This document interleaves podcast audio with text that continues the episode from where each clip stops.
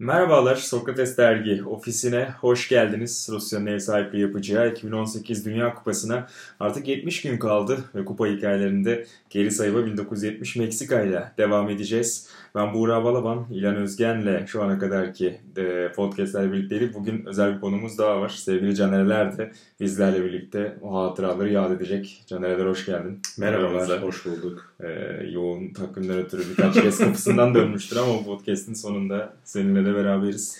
Evet. Ee, ben kaçak şey olarak geldim. Misafir. Misafir. Ee, bir hani filmlerde şey yazar ya jenerikkiler sonra en en oh. en jenerelerle hele öyle geldi. Hele özel. Hele Special'da bizlerle birlikte. Ee, Hele demişken e, tabii yani 1982'nin yeri birçokların hafızasında ayrıdır ama 1970 Brezilya'sı da futbol güzelliği ve oynadığı e, ortaya koyduğu futbol anlamında herhalde belki o takıma yakın bir seviyede tutulur birçok futbol severin hafızasında diyerek pası Caner'e atayım. Önce geniş bir yorumla. Estağfurullah. Şey yok yok. Burada ilan varken benim önce sözüm çok ayıp. Olmaz öyle. Estağfurullah. Ya 70 Dünya Kupası herhalde e, benim de çocukluğumdan itibaren böyle özetlerini falan televizyonda denk geldiğinde işte e, ilk Eurosport'ta çalışmaya başladığımda Dünya Kupası tarihi gibi çok güzel bir program serisi vardı Eurosport'un. E, 2006 Dünya Kupası'na doğru giderken e, Almanya'daki. Orada da anlatmaktan, özetini anlatmaktan en keyif aldım. E, bölüm de herhalde 70. Çünkü her türlü e, değişimin aslında yaşandığı Dünya Kupalarından bir tanesi bir kere renkli görüntülerin e, olması, bir yandan e, işte ilk resmi topun olması ve anlatıcılar için bile topu seçmek açısından farklılaşması. Birçok detay var ama bence herhalde en önemlisi e, çok fazla bence e, önemli yıldız. E, çok fazla iyi takım. E, hatta e, Brezilya milli takımının hani ilk giderken en büyük favori olduğunu söyleyenler bile azmış galiba. Yani çünkü evet ben bir tane Riveri'nin öyle bir röportaj okumuştum. Ee, İlan'ın çok sevdiğini biliyorum. Ee, ondan çalacağım Riveri'nin şeyini. Aynen. Ee, ben bıyıklarını çaldım. Estağfurullah. Ee, hani biz hayal etmiyorduk kazanmayı. Çünkü çok zor bir grupta başlayacaktık. Çekoslovakya, Romanya çok kuvvetli takımlardı. Hatta Dark Horses diyor yani hani Karatay olarak söylüyor evet, iki takımı. Ee, bir yandan da son şampiyon İngiltere ile aynı grupta Brezilya. Yani e, gruplara da baktığında genel olarak e, takımların içinde baktığında çok iyi bir jenerasyon denk geldi bir kupa 70. Ki bence bu jenerasyon da çok iyi bu arada 2018'deki. Onu zaten şeyde konuşuruz. Hani denk gelme anlamında e, bir yandan da Brezilya milli takımında hem yeni işte Rivellino gibi yıldızların gelişi hem de Pere'nin jenerasyonundan kalan oyuncular. E, acayip bir takım var. İtalya, İngiltere, Almanya, Beckenbauer'in ilk e, takımın liderliği. liderliğini hani 66'da var ama sonuçta 70'te asıl ilk Hani Kaiser olma işte o meşhur zaten anlatırız birazdan hikaye. O yüzden 70'in tarihteki yeri çok fazla hakikaten. Yani yaş olarak hiçbirimizin yetişmediği ama sonuçta herhalde en fazla hikayesini dinlediğimiz, en fazla e, David Goldblatt'ın nefis bir kitabı vardır. Dünya futbol tarihini anlattığı. Orada da mesela kapak fotoğrafı olarak 70 Dünya Kupası'ndan Pelé'nin fotoğrafı seçmiştir. Çünkü ikoniktir. Yani o e, 70 Dünya Kupası, o gol zaten konuşuruz birazdan. E, her hikayesiyle bence en özel kupalarından biri herhalde. E bir de şeyin de payı var burada bence. Azteca stadının. Aa tabii kesin. Şimdi Meksika. Aynen. Dünya Kupası tarihinin iki büyük yani büyük maçları içinde iki tane buradan maç gösterilir. İtalya, Almanya yarı final işte 100 yılın maçı denir. E bir de final. İkisi de o statta oynanıyor ve stadın hani seyircinin görseli oradan hangi açıdan bakarsanız bakın o fotoğraflar çok özeldir. Hani bugün biz fotoğraf seçerken e, kafamıza göre bakıyoruz. Işık çok acayip orada. İnanılmaz bir şey. Şimdi o halinden çok uzak bir stat. Çok üzücü. Hatta bizim Sezgin geçenlerde Güney Amerika turu yaptı ya 3 yıl sonra. Evet. Orada birkaç e, maça gitti Azteca stadında. Fotoğraflarını gönderdi. Hayal kırıklığı. Yani Amerika'da ABD'deki herhangi bir futbol stadı gibi bir hal almış. O Orada, e, mirası hiç koruyamamışlar. Dünya yani. ekonomisi açısından da ilginç bir e, şey aslında. Genelde adaylara baktım tekrar program öncesi. Hani Peru, Kolombiya, Meksika Dünya Kupası düzenlemek için aday olan ülkeler mesela. Ee, yani birkaç tane daha var ama hatta 86'da da yanlış hatırlamıyorsam Kolombiya evet. E, aslında ilk düzenleyecek ülkeyken sonra Kolombiya'nın maddi problemleri oluyor dönem. Evet. Ee, siz konuştunuz zaten de hani Meksika e, devreye giriyor ki Meksika'da deprem olmuş deprem, oluyor bu arada. Evet. Bir yandan aslında onlara da bir yardım gibi oluyor. Ee, o açıdan da tarihte enteresan bir cilve. Ee, yani 70 Dünya Kupası Pelin'in herhalde en artık e, hani dünyanın tarihinin en iyisiyim dediği belki de Dünya Kupası. E, 86'da Maradona'nın Şimdi evet. Messi'nin aşamadığı duvar olarak gösterilen kupayı aldığı sene ve ikisi de aynı statta ve ikisi de aynı ülkede. O açıdan tarihsel olarak birisi böyle bir hikaye yazsa, bağlantı kursa. Çünkü 16 yıl sonra aynı ülkeye hayatta verilmez Dünya Kupası'na. Evet, evet. Yani 70 ile 86 arası. Galiba Meksika iki kez düzenlenen ilk ülke oluyor o açıdan. Yani 70'in Meksika'da düzenlenmesi de ayrı bir e, renk katıyor, hikaye katıyor. E, İkisinde ee, ikonik golü var. Birinin finalde kesinlikle. kafası, diğerinin driplingi ya da Tanrı'nın neydi işte. Onun için özel Meksika hakikaten Dünya Kupası tarihi açısından da çok özel bir ülke. Şimdi mesela Meksika'nın yani tek başına Dünya Kupası düzenlemesi tamam ekonomik olarak yani bir sürü şey yaşandı. İşte artık dizilere konu olan El Chapo'lar bir sürü hikayeler var. İşin daha çok e, hani kanunsuzluk ve işte çocuk kaçırma, gangster, uyuşturucu baronları üzerinden, lordları üzerinden konuşulan bir kıvama geldi ne yazık ki. Ama mesela 70 öncesi e, de Meksika'da bir sürü e, aslında problemler yaşanıyor. İşte 68 olimpiyatları sırasında da konuşulan şeyler var. Olaylar var. E, o açıdan da yani şimdi mesela Meksika düzenleyebilir mi?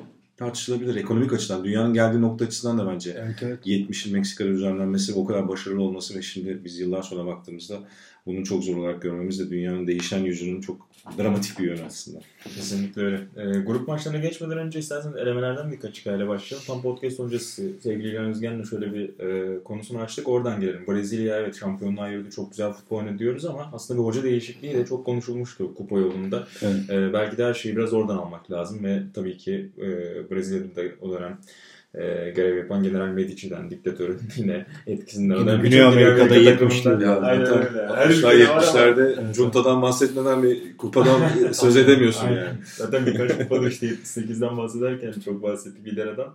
Sırada da Medici var herhalde. E, dünyada şu an farklı diktatör türleri var. O zaman daha asker kökenli junta diktatörler var. Şu an başka türlü var. Değişmiyor aslında insanoğlunun garip tutkuları ve ihtirasları. Yani. Bunun antrenör Saldana hem gazeteci hem de e, antrenörlük yapan bir futbol adamı.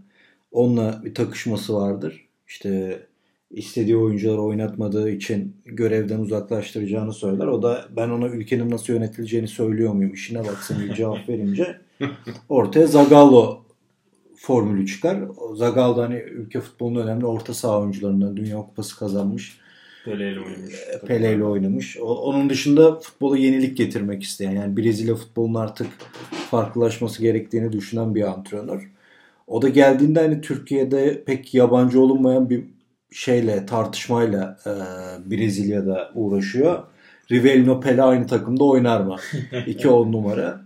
Biraz Ve, İtalya için de konuşacağımız. Evet. E, Zagallo bununla uğraşıyor ama bir yandan yenilikler de getiriyor işte farklı bir kondisyoner tutuyor. İşte e, onunla beraber Payera'nın da içinde olduğu kondisyon grubu Coutinho ile beraber çalışıyor. İlk Cooper testi uygulanıyor. İşte rakım yüksek olacağı için ona göre bir antrenman temposu ayarlanıyor. Ama yine de e, Brezilya köklerinden vazgeçmiyor. Mesela Rivellino'nun hiçbir testi geçemediği işte kitaplara bile konu olur ama oynatılıyor ve yani Rivellino'nun bölgesinde değil de sol açık gibi oynatıp oradan bir verim almaya çalışıyor. Bunun dışında hani artık 4-2-4 gibi bir sistem var. Ee, 66'da İngiltere biraz daha farklı oynuyor ama bu Brezilya daha çok 4-3-3 gibi oynuyor ve gizli forvet Tostao ile oynuyorlar. Yani o Brezilyalıların aslında 70'li yıllardan beri, 70'lerin başından beri amaçladığı o Avrupa'ya yakın futbol düzeni ilk kez bu kupada hayata geçiyor. Aynen öyle ee, ve orada da dediğin gibi antrenör ekibinin yeni e, tabii, tabii. bakışının da rolü var. Ee, elemelerde başka hikayelerden bir tanesi yine Güney Amerika'na devam edersek herhalde biraz Peru ve Arjantin. Ee, Arjantin'in Dünya Kupası'na gitmesini engelleyen taraf Peru. Ee, ki onların önünde futbol da zaten kupada da çok sevgiyle, çok takdirle bahsedilir. Hatta e, saygıdeğer Halit Kıvanç'ın da kupanlarında Peru'nun başında çok... Didi yok mu? Didi var. Didi aynen öyle. E, Didi Vale gibi futbol oynatırdı. E, Sayın anlatı yapmak gerekirse. Yani ben onlar kadar zarif, e, dans eder gibi oynayan bir takım görmemiştim diyor. Yani oradaki o Brezilya'dan çok bahsedilir belki ama örneğin e, Halit Kıvanç'ı en etkileyen takım da Peru olmuş kupada. Ki oraya Kubiyas'ın ilk parladığı turnuva. Aynen öyle. Turnuvanın iyi genç oyuncusu seçiliyor ki 4 yıl sonra da yine e, önemli isimlerden biri olacağını konuşmuştuk ileride Peru futbolu açısından. Ya dedi ya 60'larda 50'lerde de konuşuruz da şimdi ben eski futbolcularla Fenerbahçelilerle falan konuştuğumda onun Fenerbahçe antrenmanlarından bahsediyorlar. Yani dizi sakat olduğu için koşamıyor. sadece bir yerde Olur duruyor yani. ve hangi, hangi takımdan top gelirse o takımdan bir eleman olup oyuna devam ediyor çift kalelerde. Ve kendiyle verkaç yaptığını söylüyorlar. Yani dönemin o çamur sahasında işte topu ayağının dışıyla vuruyor. Rakibin ekseninde dönüyor top ve tekrar Didi'nin önüne geliyor. ve Fenerbahçe işte şeyler yaptırıp o barajlar, maket barajlar yaptırıp Osman Arpacıoğlu gibi frikik yeteneği olan oyuncuları frikik çalıştırdı. Yani videoları da izlenirse zaten o döneme göre çok enteresan bir orta saha oyuncusu olduğu, çok merkez orta saha oyuncusu olduğu görülür. İlginç bir futbol adamı. Bu arada teknik direktörlük olarak da etkisi enteresan. Tabii, yani tabii. burada Peru ile sonra hani Türkiye'de de Tabii. işte Fenerbahçe ile başarılar elde ediyor. O açıdan da enteresan. Ve Fenerbahçe herhalde o onu izleyen, ona yetişen taraftar grubunda üstüne başka insan koyamadığı bir antrenör olabilir. Çok Olabilir. severler. Olabilir. Hep yani Galatasaray maçlarından kazanarak çıktığı için Fenerbahçe o dönemde hep taraftar güzel hatırlar. Peru galiba o dönemin e, şu an hani Şili'nin böyle bir jenerasyonu Hmm. var ya etkisi var Güney Amerika'da hani Brezilya ve Arjantin'i yanına gelebilen takım olarak veya bir yere gitmesini engelleyebilecek takım olarak. Bir ara Kolombiya çünkü o roldeydi. E, bilhassa 90'lar e, döneminde. Meşhur o Arjantin'e 5-0. Aslında lanetli maçta denir ya yani. O 5'i atıyorlar çünkü sonra ondan sonra her şey yıkılmaya başlıyor. Ee, ama Peru'nun benim e, çocukluğumdan itibaren o şey görüntüsü önemli. Hani Türkiye'de benzetir ya sünnet çocuğu. Forma. Kırmızı İkonik forması forma. ikonik. Kubillas ve o işte o formayla olan ikonik e, görüntüleri hep. Evet abi onu güzel söylediğin şey o dönem Türkiye'de birçok amatör takım bile öyle forma yaptırıyor kendine. Yani o kadar ilgi çekiyor ki o forma tasarımı. Normalde tek çubuklular ya da tek Evet, renklerden evet. bahsediyoruz. O, o forma da enteresan hakikaten. Yani bugün Dünya Kupası'nın e, yaklaşmasını şeylerle takip ediyoruz ya. Yeni formalar sunulmuş, yeni formalar çıkmış. Aslında Peru bunu 70'li yıllarda o po, e, modayı ortaya çıkaran takımlardan forma modasına. Tabii o da yani güzel bir Kendi detay. özgü formalar gitgide azalıyor zaten dediğin gibi. İşte yani bahsettiğin gibi şu an yeni kupa için bakıyoruz mesela çıkan formalar az çok benzer. Ya da Hmm. eski formalarına göndermeler var, retrolar var. Bakın o dönem için acayip etkisi hala bugüne Evet, evet. kadar e, devam eden bir forma türü vardı Peru'da. Peru'yu geçmeden önce şunu da söyleyeyim isterseniz. Kupaya birkaç gün kala yine az önce sevgili Caner'ler bahsetmişti. E, Kolombiya, daha doğrusu Meksika'nın 86'da yaşadığı deprem felaketinden. 70'te de kupaya birkaç gün kala Peru benzer durum yaşıyor. Ee, ve ölü sayıları da acayip 60 binler sayılıyor. Ant dağlarında birçok köyün yok olduğu ve 60 binleri bulan ölü sayılarından bahsediliyor. O yine işte hani toplumun bir e, teselli bulması anlamında da tabii orada futbol takımının ortaya koyduğu performans e, önemli. Manevi anlamda en azından bir nebze de olsa yaraları sarabilmek için gruptan çıkan Peru'nun ortaya koyduğu oyun. E, sonrasında gruplara biraz değinirsek tabii A grubunda El Salvador görünce El Salvador Honduras hikayesi aklıma geldi tabii. Onu da yine elemelere e, değin, elemelerde değinmek lazım. E, Kuzey Amerika eleme grubunda El Salvador'la Honduras e, Orta Amerika elemelerinde yarı finalde karşı karşıya geliyor aslında. Final maçında Haiti'yi geçip El Salvador buraya geliyor ama onun öncesinde yarı finaldeki e, Honduras El Salvador maçı iki ülkenin birbirine girmesine 4000 kişinin birkaç gün içerisinde e, savaşın mağduru olarak hayatını kaybetmesine de yol açıyor tabii. O da hep anlatılır. Amerika'nın herhalde Orta Amerika'ya işte en sert e, politik müdahalelerin yaptığı dönemlerin başı yani 60'ların 60'lar 70'ler bilhassa. Doğru. Yani ondan sonra Noriega'ya ki Noriega Amerika'nın hani özellikle CIA'in yani bunlar anlatılan hikayelerdir. Ben de uzmanı değilim ama yani özellikle Panama, El Salvador, Honduras, Guatemala o ülkelerin hep böyle bir o dönem bu konularla alakalı bir karışıklığı var. Ee, onun siyasi e, yönetim savaşıyla da tabii ki alakası direkt futbola yansıyor yani. Tabii, Mutlaka tabii. gerginlik. 70'li yıllar felaket geçiyor zaten ya Amerika kıtasında. Şey Sürekli hikayesi var. Aynen. Güney Amerika'da da öyle işte Pinochet'in şeyin bir meşhur hikayesi var ya Naomi Klein da yazdı onu. Ee, e, şok doktrini. Şili'deki. Şili'deki meşhur muhabbet sonra. Yani çok vahim hikayeler var. O, o tarihin içerisine yetmiş Dünya Kupası. El Salvador o hikayelerden bir tanesi herhalde. Bu arada- Zaten kaç kaç 9 eksi 9 da gol atamadan 9 gol yiyip kapatıyorlar böyle maçı. Ki zaten birçok oyuncusu da amatör o dönem El Salvador. Ee, okuduğum kadarıyla. Hani öyle profesyonel bir futbol oyuncusu da yok zaten ama. Benim aklıma Honduras El Salvador deyince aklıma şey gelir hep. Burada da ofiste konuşurken hep geyini yaparım ya yaşlı amcalar gibi. 90'ların başında Honduras'tan 3 oyuncu almıştı Galatasaray ve diye. Hatırlıyor musunuz? şey o zaman gazeteler bayağı hani şey yapmıştı böyle. Bizde Türkiye'de çünkü gizli bir ırkçılık ve aşağılama şeyi çok fazla var ya. Ee, yani farkında olmadan. Kültürel olarak değil de biraz o Onun tam sosyolojik olarak tanımı nedir? karışık. Ya evet biz biraz böyle dalga geçmeli bir şey. O zaman da işte tiplerinden dolayı e, Honduras'tan gelen oyuncular bayağı bir böyle bir aşağılamalı haberler olmuştu. Hiç hoş olmayan yani. Bir de Yani şey vardır bizim, ya. e, Bu adamlar anlamda. futbol mu oynuyormuş? Sanki hani Evet. ülkede futbol feci bir seviyede de diğer seviyeleri beğenmiyor. Honduras deyince aklıma hep o hikaye gelir. E, o dönemin gazetecileri, gazetelerinin yayınlanan fotoğraflar ve onun üzerinden gelen kötü yorum. Zaten bir de 90'lar o açıdan felaket bir dönem abi Türkiye'de. Yani artık İlk dilin sınırının olmadığı. Zaten sonra E, kalemi- şey tabii. giriyor biliyorsun. Televizyonda. Neyse kupada olmayan takımı da konuştuk Honduras'ı bu sefer. Onu da yedirmiş olduk araya. Ee, El Salvador'un olduğu A grubundan. Ee, Yalnız burası hakikaten en, en basit istersen. grup olabilir yani. Evet, Sovyetler Birliği var. Birliği. Hocam burada kuru, var. Kuruşçe müdahale etmiş ya da şey. Ev sahibi kıya diyebiliriz herhalde bu gruba.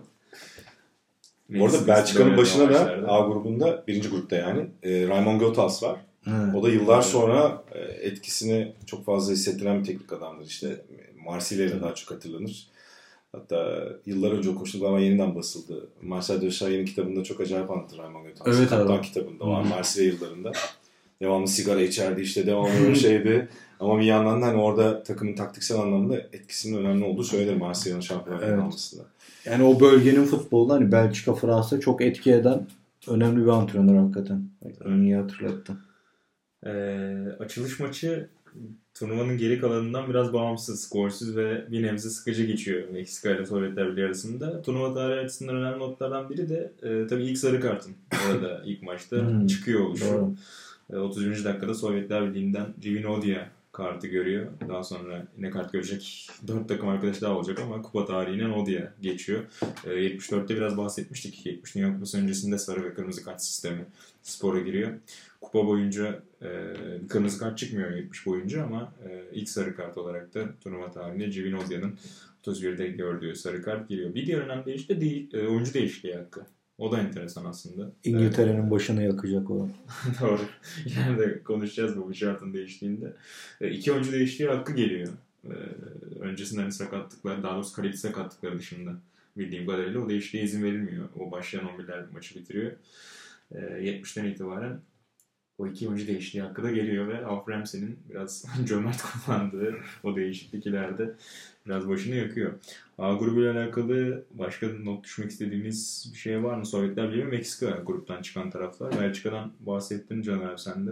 Ee, hoca etkisi özellikle önemli ama puan anlamında diş geçiremiyorlar. Sovyetler Ama bu zaten Meksika. şeydir yani. Hani Belçika milli takımının işte Euro 80'de, 82'de, 86'daki başarısının o kıpırdanmanın ilk şeyleri 70'lerde bu takımda oluyor. İşte sonra 75-76'da Anderlecht çıkacak Avrupa'da piyasaya. Kupa Galipleri Kupası'nı bayağı bir şey alıyor onlar. Hegemonya altına alıyor. Ya şey orada e, hani Götals'ın taktiksel anlamda ilk böyle detaycı Tabii. e, işte zaten taktik sihirbazı olarak bilinen ilk teknik adamlardan biri olması da önemli. İyidir kötüdür o ayrı mesele, o ayrı tartışılır. Ayrı bir meseledir. Zaten Lankable Sorcier yani şey biraz e, sihirbaz veya cadı Hı. olarak değerlendirebiliriz ama sihirbaz diye çevirmek daha doğru. Yani e, zaten oradaki etkisi bazı teknik adamlar vardır işte etkisini bırakır sonrası Tabii. o temeli atar. Götals da biraz Belçika milli takımında o gibi. Yani son 80'lere işte o meşhur kadroya giden yolu açan futbol mantalitesi yani işleyenlerin başına geliyor aslında. Hele abi hani WM ve işte 50'lerin ortasında çıkan 4-2-4 dışında çok fazla sistemin, dizilişin olmadığı bir dünyada Evet. en ufak değişiklikler bile büyük farklar yaratabiliyor. O yüzden onu zorlayan, onu düşünen, hatta bazen çılgınca işler yapabilen bir antrenör de Evet. olması birçok yolu açıyor takımlar için. O kadroda da Paul van Imst kaptan meşhur Belçika. Evet. Önemli isimlerden biri. Bir de Jan Verheyen var. E, meşhur orta sahalarından bir tanesi. Burada kadroya baktığımda ben de hatırlatma uyandıran isimler diyeyim. Ama asıl Belçika 86'da zaten Tabii canım. benim de çok sevdiğim Kölemans'la Özel adamlar var. konuş, konuştunuz zaten. Ee, Bu arada Lev Yaşar'ın da son Dünya Kupası. Evet. E, kadroda Doğru. var E, ama oynadım hatırlamıyorum. Yani o maçları hatırlamadığım için tabii ki ya da izlemediğim için. Ama son Dünya Kupası olarak da kayda geçmiş. Aynen. Orada tarihi bir tabii. Yani Ve şey de hani uluslararası turnuvaların önemli takım Sovyetler Birliği. Daha sonra 70'li yıllarda hem politik hem kendi sıkıntıları yüzünden bir daha şampiyonalarda göremeyeceğiz. doğru. Yani Yani bu seviye- 82'ye kadar ortada yok sonra. Aynen öyle. Ee, burada da 70'te de zaten yolları çeyrek finalde kesilecek Uruguay tarafından. Ondan da birazdan yeniden bahsederiz. B grubunda Uruguay demişken İtalya Uruguay var. İsveç ve e, ilginç bir isim İsrail var. Evet. Yani onların da ilk kupa deneyimi. Ki beklenenden de iyi performans çiziyorlar. Aldıkları iki beraberlikle o dönem. Birisi İtalya'dır o beraber. Yani. Aynen öyle. Tabii İtalya üçümüz gitsek biz de beraber kalırız. Grup aşamasında diyorsun İtalya Rezalet zaman bir futbol. Sakın izlemesinler. İtalya sevdalısıyla Özgen'den şok açıklamalarla. Tabii. Ya İtalya'nın iz bırakma sebebi bu turnuvada yarı finaldeki maçtır. Başka hiçbir şey değil. Bunu hiç beklemiyordum. Rezalet bir şey yani. Çuvaldızı kendine sapladı. Yok canım rezalet bir şey varsa da. Özgen Ama o maç muhteşem. karşımda Roma tişörtü ama e, bir yandan e, Mazzola ve şey bıyıklarıyla oturuyor. E, neydi? Rivellino, Benetti hepsi abi.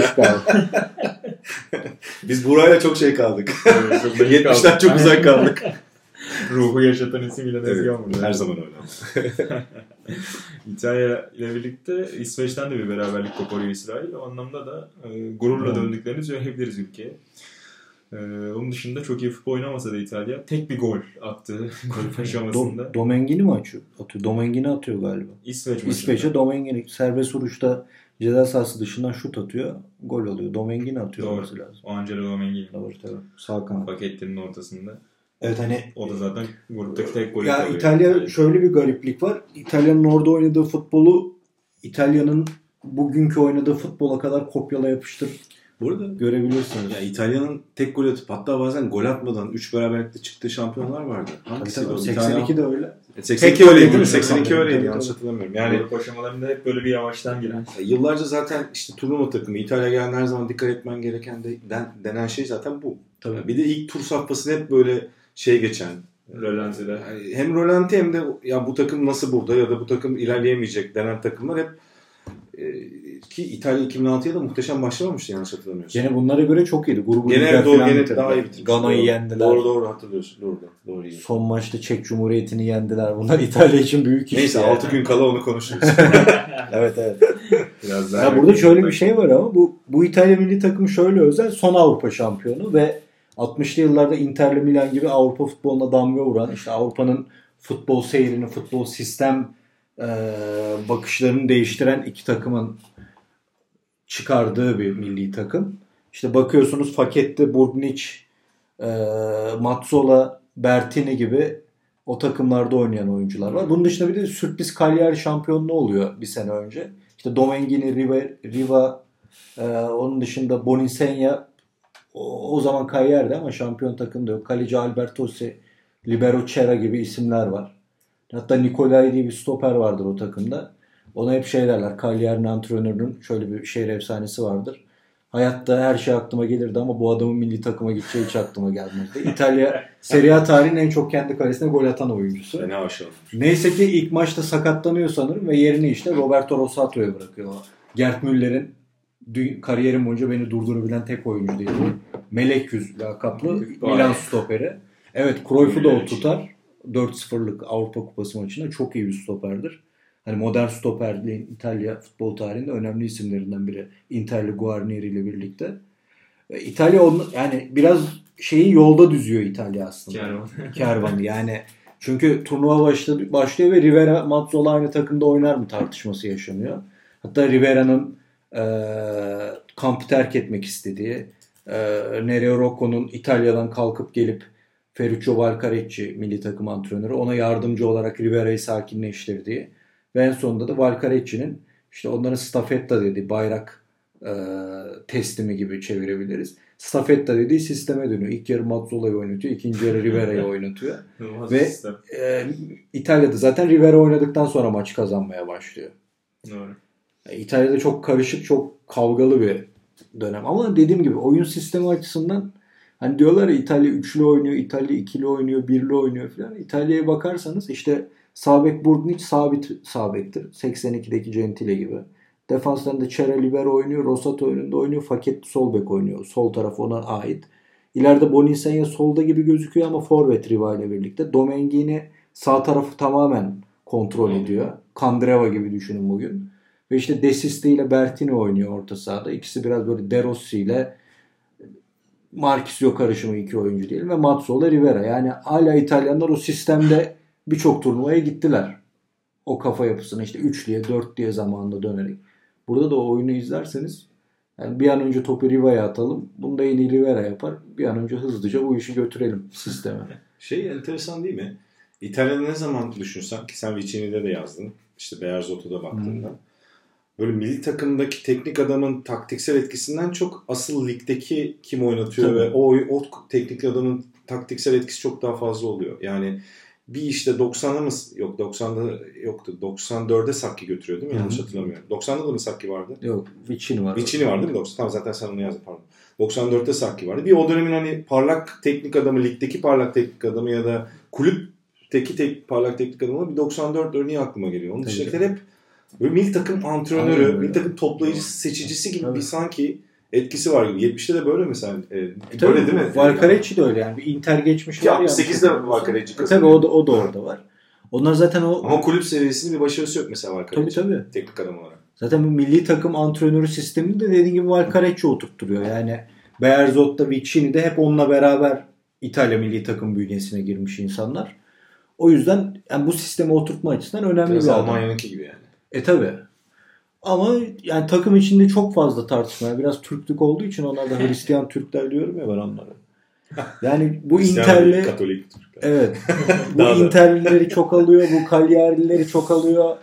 Mesela burada bu turnuvada tabi tabi. Bu turnuvada şey adını, adını unuttum. Juventus'un santrforunu. Kalın kaçtı. Türktür lakabı da. evet. Şey mi o dönemde kulüpte mi ya? 68'de evet 68'de şampiyonun son golünü attı. Bakalım. Bakmak lazım. Aa. İta- İtalya, dü- İtalya transfer rekoru falan var onda ya. Çok meşhur bir adamdır. Zor zor. Bakayım. Takıldım. Takıldım çünkü çok komik bir olay var orada. Söyleyeyim mi? Anastasia. Anastasia. Hı. Sağ ol abi. Anastasia aslında bu takımda kadroda havaalanında bir sıkıntısı ortaya çıkıyor. Sıkıntı da şu malzemeciyle şakalaşırken malzemeci birkaç gün önce onun testislerine vuruyor. İnanılmaz. durumu düzelmiyor ve havaalanında iyice yani fıtık diye şüpheleniyorlar. Hastaneye kaldırıyorlar. Böylece İtalya milli takımı yeniden şekilleniyor. ve forvet gittiği için bir forvet almaları gerekiyor. Sanırım Prati ya da Boninsenya ikisinden biri kadroya böyle giriyor. İkisi de öyle giriyormuş bu arada. Lodetti de sakatlanıyormuş. Lodetti sakatlanmıyor işte abi. O Yanlış mı? Şey orada başlıyor. İki forvet alması gerekiyor ya. iki forvet seçimi yapıyor ve Milan'ın orta sahasının Gattuso'su yani onların Med, e, Medin, Medicin dedikleri bağlayıcı oyuncu, yük çeken oyuncu. Lodetti'yi kadro dışı bırakıyor.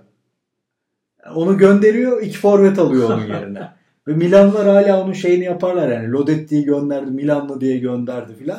Halbuki aldığı Prati de Milan oyuncusu ama Saymazlar onu diyorsun. Tabii. O ya o sakatlık falan da çok komik. İtalyan Orada, orada mantık aramamakta. ya inanılmaz abi yani. Hani şakalaşma bir ayrı. Ya bu adam Çok milli santrfor. Evet evet. Türk sakatlığı Ya İtalya olmuş. böyle başlıyor ve kavgalarla filan ilerliyor işte. Ama tam bence yani finale giden yoldaki doğru senaryo onlar için bu. Öyle. Genelde Tabii, böyle. tabii yani. yani. Tabii. Zaten Zaten biz John Foot'ta röportaj yaptığımızda da sormuştum ya ben Akdeniz'de olmanın kuralı mı bu? Kavga olmadan başarı olmuyor. şey ya e, Dante eseri gibi İtalya. Böyle sürekli bir kaos, sürekli bir hani insan, insanoğlunun bütün planda. kötücül yanları da var ama bir yandan en sonunda ulaştığı nokta e, karanlık olmuyor yani. Kesinlikle öyle. Ee, B grubunda İtalya'dan bol bol bahsettik. Uruguay'ın da e, yani iyi bir sonuç aldığı yani 2000'lere kadar ki son kupa gibi 74'te konuşmuştuk biraz böyle düşüşe geçeceğinden Uruguay futbolunun. Ondan önceki son çıkışları onların da yine iyi bir görüntü çiziyorlar. Ee, üçüncülük, dördüncülük maçına kadar da gelmeyi başarıyorlar. Yarı finale gelmeyi. Orada Uruguay'ın da tabii önemli isimlerden biri kaleci Mazurkiewicz. Birçoklarına göre turnuvanın en iyi kalecisi olduğu söylenir Mazurkiewicz'in. Ee, onun özellikle takımı çekip çevirdiği bir Uruguay'da var. B grubundan çıkan İtalyanlardan ikinci takım olarak. C grubuna gelirsek de e, en merakla beklenen, en üzerine konuşulan gruplardan biri. Çünkü son şampiyon İngiltere geliyor. Brezilya geliyor. 58-68'in kazananı Peleli Brezilya geliyor. Birçok isimden bahsettik. Ribeirinho'dan, Jairzinho'dan, Gerson'dan. Ee, 66'da Pelin'in sakatlanıp hani Bulgaristan maçında değil mi? Bulgaristan maçıydı sanırsam. Evet. Oyundan çıkması ve hani şimdi hep bunu söylüyoruz da o zamanın şartlarıyla düşünmeliyiz diyelim tekrar. Dünyada insanlar Pele'yi Dünya Kupası'na Dünya Kupası'na görüyor ve 66'yı boş geçirmişler. Yani neredeyse bir jenerasyon Pele'yi izlemeden 70'e gelmiş. Hep dinleyerek şunu yapar bunu yapar. O yönden bir Brezilya'nın çok fazla bir seyircisi var, potansiyeli var. Yani Türkiye'de bile var abi düşün yani bir köyde bile insanlar Pele'yi bekliyor.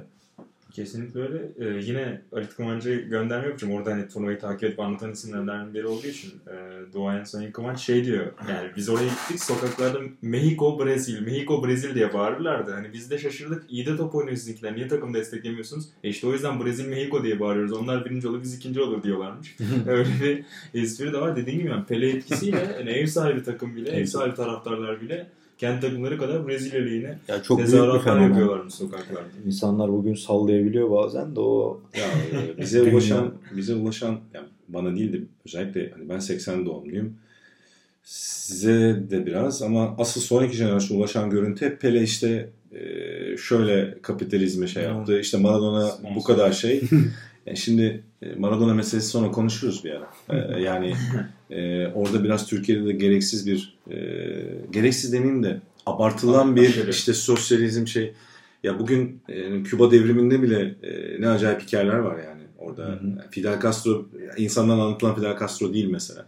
Yani o yansıma ve yansıtılma meselesinde bir de Pelin'in sahada yaptıklarını düşündüğün zaman hı, arkasından gelen hikayesi işte yok Mastercard'ın temsilcisi oldu. Yok işte onunla ilgilenmedi. Yok siyasi olarak olabilir. Zaten kimse hatasız değil hayatta evet. da bu onun e, futbolda bıraktığı etki bu kadar çabuk e, şey atma konusunda o zaman Maradona da yani futbol oynarken evet. kokainini aldı, dopingini yaptü. E, şey Dünya işte, Kupası'nda kolayla sözleşmesi var işte. Elle gol yani, attı. Ha, Tabii, her şey yaptı. Şu an işte şeyle poz veriyor e, Putin'le. Yani hani sonuçta o zaman e, burada bir sıkıntı yok mu? Yani evet. e, bir, bir, bir şeylik var orada. Ben bir riyakarlık hissediyorum doğru. açıkçası. Doğru doğru. Yani doğru. ben Pele jenerasyonu değilim ama yani sonuçta onu 60'ları 70'leri izleyen insanların özellikle çok daha farklı anlatması lazım ama yani gördüğümüz şey olarak da bütün videolardan her ne hikayelerden kitaplardan yani hakikaten çok çok farklı bir adam. Evet. Hakikaten futbol olarak yani işte e, ben işte en iyi üç futbolcu Maradona, e, Cruyff e, şey diyenler var işte Messi ya da işte Maradona, e, Ronaldo, Messi. Tamam da Pele'yi nasıl bu kadar dışarıda bırakıyorsun ki çabuk? Yani inanılmaz bir şey o çabuk böyle. Muhtemelen o futbolunu hiç hazmetmemiş olmanın, zamanla yaşamamış olmanın ve sonrasındaki işte onun hep e, güçlünün yanında olduğu, e, Brezilya'nın sorunlarıyla ilgilenmediği gibi konular üzerinden değerlendirerek buna kanaat getirmek de çok doğru mu emin değilim açıkçası. Tabii çok güzel nokta değindin abi. Çok karikatürize, karikatürize Aynen bravo. Edin. Sen tek kelimeyle daha güzel anlattın. karikatürize edin. Ben uzun uzun anlatmaya çalışayım. Dediğim gibi hem o siyasi bağlantıları olsun Pele'nin hem işte şey tahminleri de çok konuşuldu ya Freddy Adu iki, yeni Pele olacak dedi. Adamın kariyeri hiçbir şey olmadı. İşte evet. birkaç tane öyle tahmini var. Doğru. yalan oldu. Hep onlar çok konuşuldu ama yani bugünden bile aslında o dönemki maçları izleyenler dün gece İlhan Özgen'le e, Facebook chat üzerinden konuşurken ona bir video yolladım. E, meraklıları da ya, izleyebilirler. O kaleci fake'i mi diyorsun? Kaleci fake'i bir de Çekoslovakya maçındaki grupta hmm. bir video var. 11 dakika. Pelin'in top oluştuğu tüm anlar var. Müthiş bir hizmet. Tavsiye ederim herkese. Çok yani Evet onlar günden, çok yapılıyor çok dünyada. Şu günden bile bakınca bambaşka görünüyor sahada. Yani, yani bugüne yakın bir oyuncu görüyorsunuz. Atletizmi çok farklı. Yani o sporculuğu yani bugünkü futbolculuk kriterlerini Acayip. yaratan insan diyorum ben ona. Yani yazdığım yazıda da zaten onu dile getirmiştim ya şeyde Santos. Aynen aynen. Daha çok onu vurgulamak doğru, Doğru bizim şey sayısı Neymar sayısı. Evet. Yani yetenekli Çünkü Neymar onun golleri... devamı olarak görüldüğü için evet. şey olarak söylüyorum. Milli takımın liderliği Santos ve Santos ve üzerine aynı. O sporcu kimliğini değiştirmesi yani koşuşu, topa basışı, kafaya kalkması, evet. E, 12 yıl arayla yani 12 yıl içinde 4 Dünya Kupası oynuyor. Bir, tanesinde yani oynayamıyor çok sakat. Hmm. Bir tanesinde de zaten sakatlıyorlar. E buna rağmen o devamlılık üzerine gelen 12 yıl sonundaki bir daha bir Dünya Kupası kazanma e, çok kolay yaşanacak devamlılıklar değil yani fiziksel olarak. Hele 50'lerin 60'ların tamam futbol olarak belki daha yavaş ama sonuçta sağlık, teknoloji, bakım, sertlik, e, sertlik oyuncuların birbirine e, çok daha sert girdi ve bir yandan tedavilerin bu kadar kısa süremediği. Kesinlikle. Yani orada çapraz bağ koptuğunda veya başka bir şey olduğunda 6 ayda dönüyor şimdi futbolcu. Tabii. orada ne 6 ayı yani ne olduğu hikayeler. anlaşılana kadar 6 ay. Aynen yani şimdi onu düşündüğündeki o devamlılık bence çok e, e, kendine çok bakma, iyi. senin dediğin atletizm, fiziksel özellikler o açıdan da çok etkileyici. Yani. İnanılmaz çok acayip. O atletizmle alakalı da işte Burun için çok güzel bir sözü var. Not almıştım. Şey diyor ki artık 29 yaşında Pele ve o dönem için 29 artık yaşlı Tabii. yavaş yavaş yaşlardan biri. Ona rağmen atletizmini koruduğuna dair şey diyor. Biz birlikte hava topuna sıçradık diyor maçta. Ben ay- ayaklarım yere değdiğinde o hala yükseliyordu. O gol işte. Yani. O golden bahsediyor. O golü öyle anlatır. Acayip bir şey. Ki yani. Burgun işte atletizmiyle daha çok o kafa golü verecek. İnanılmaz gol. Ki boyu kaçtı Pelin'in? Yani 1.73 filandır ya. Bence oradaki algıda kırılmayı yaratan sadece o futbol sonrası yaşamdaki e, ilişkiler yumağı değil de yani o da var da bir de e, şeyi de söylemek lazım herhalde. Avrupa'ya gelip bir hikayesi olmadığı için yani Santos evet. üzerinden ve Brezilya'da çekinendiği için yok rakipleri için söylüyorum. Hı. Tarihte konuşulan. İşte Cruyff'un Avrupa'daki etkisi. Avrupa'da etki bırakmak futbol tarihine başka doğru, bir doğru. algı far, farklılığı ve kırılması yaratıyor ya. E, Maradona'nın şimdi Napoli hikayesi çok anlatılır. Doğru. Ama hiç şey bahsedilmez yani. Napoli'de yanında Kareka'nın, Ferrara'nın olduğu acayip bir takımın olduğu bahsedilmez ve 3. senesinde e, şampiyonluk elde ettiği bahsedilmez. Ki 90'ların başı 80'ler sonu İtalya futbolunda neredeyse kötü takım bulmanız zor. Kadro Tabii. açısından. Ekonomik olarak çok müthiş bir gelişim var ve zaten konuş, konuşulur bu yani ayrıca mesele olarak da. E, orada bırakmadığı, yani orada bir mirası olmadığı için Avrupa'da bence onun etkisi çok fazla gibi geliyor Doğru. o algıda da. Doğru. Diyeyim. Ve o takımda sadece Avrupa'yı deneyen Jarzinho var. Marsilya'ya geliyor, ayağa kalıyor, oynayamıyor. Hiçbiri denemiyor Avrupa'yı. Ve çok özel oyuncular var aslında. Gerson, Gerson of. Ben Gerson, ben izlediğim bütün videolarda hayran oldum. Evet. Pele zaten ayrı bir hikaye de. Üç futbolcu var. Jairzinho, Gerson ve Tostao. Üçü de olağanüstü yani. Evet. Orta sahadaki o iki dinamo inanılmaz. Tostao Gerson, geriden pasları var. Zaten Pele şey demişti bir Xavi bir maçta döktürmüştü. Yani bana Gerson'u hatırlatan en çok hatırlatan oyuncu oldu bugüne kadar diye. Çok iyi solak. Takımda bir ton solak var zaten. şey var, Clodoaldo var. Hani bugün ön libero denilen şey var ya defansın önünde oynayan. Bekçi. Öyle bir oyuncu. İşte de, defansta zaten şey kullanmıyorlar. E, libero kullanmıyorlar döneme göre. Biraz Everaldo sol bekleri defansif bir oyuncu ama Carlos Alberto hani 70'lerin kafusu diyebiliriz zaten. Finalde noktayı koyduğu gol. inanılmaz bir gol çok yani Avrupa yani dünya futbolunu acayip değiştiren muhteşem bir takım. Tostava'ya da Caner abi değindi.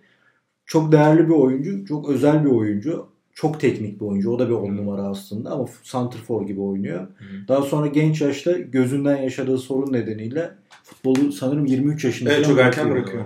Ki ha. bu kupada da galiba 23 değil 24 galiba. Tabii, Burada tabii. 23'te oynuyor. Bir sene sonra galiba sakatlanıyor. Galiba ameliyatla geliyor ve iyi tabii, görmediğine tabii. dair de şeyler tabii, tabii. var evet. okudum.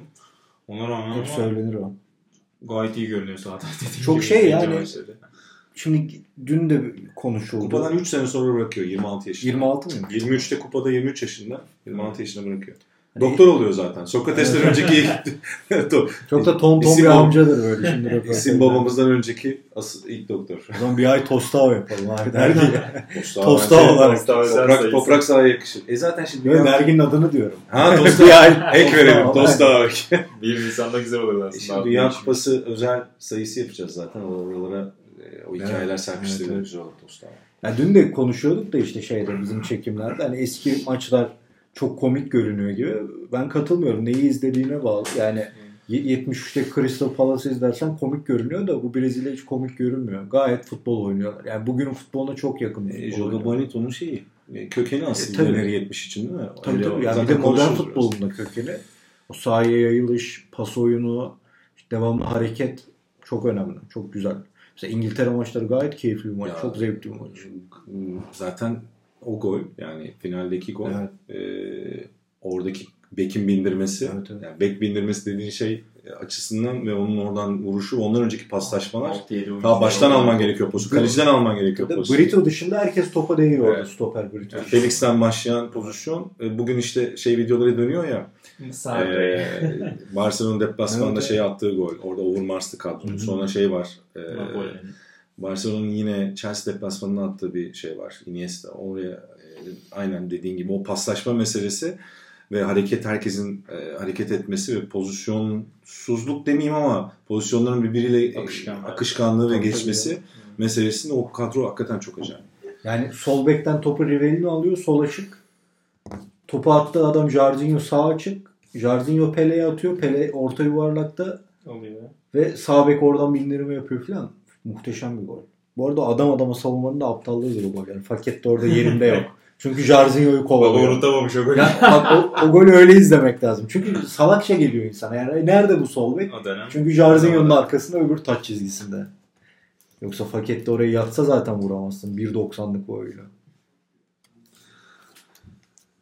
Brezilya konuşuyor da konuşulası geliyor insanın ama yavaş yavaş. Ya o grupta şey var. e, Onu söyleyelim. Annemler tatilde mi ne diye bir film vardı. Brezilya filmi. Hmm. Oyuncu kartları üzerine işte annesi Evet. babası e, Medici döneminde tutuklanacak aranan bir çocuk. Hmm. Ve onu bir e, komşularına emanet ediyorlar ve kaçıyorlar. Çocuk da bütün derdi 70 Dünya Kupası'ndaki kartlar. Hatta Everaldo kartını arıyor. Everaldo yok bir tek. Ve o o dönemi çok iyi anlatan bir film. İlk maçları Çekoslovakya maçı. Çocuk böyle bir komünde izliyor o maçı. Ve bütün solcu gençler Çekoslovakya'yı tutuyor. Eyvah. Ama takım öyle bir futbol oynuyor ki 20. dakikadan sonra Brezilya bağırmaya başlıyorlar. O mesela mu- muhteşem bir filmdir. Ben uzun süredir bulamadım. Umarım tekrar e, verilmiştir internette de meraklısı izler. Çok tatlı, çok hoş bir film. 70 Dünya Kupası ile ilgili. Sevgili. Tosto'ya benzeyen şey Aras yetişti bize sağ olsun. Daha çok Ee, 74 Jarzinho şey, da olur. 74 abi. Jairzinho olur. Bir de 74'te neydi orta sahada Rivellino'nun yanında bir, Selamlar. bir oyuncu daha vardı. Hatırlıyor musun kıvırcık? Ee, Evet evet. Dirceu değil de Dirceu muydu? Dirceu, Dirceu. Dirceu muydu? Tamam. 78'de vardı. 78'de Tabii, ona, tabii. ona çok. Neyse. Atletico Aras yine burada kendinden bahsettirip gitti. Sevgili Aras Yetiş'in küçük bir çay ikram oldu. Değerli izleyenler açıklayalım durumu. Ona teşekkür Meksika ederiz. çayı getirdi bize sunmuş olalım.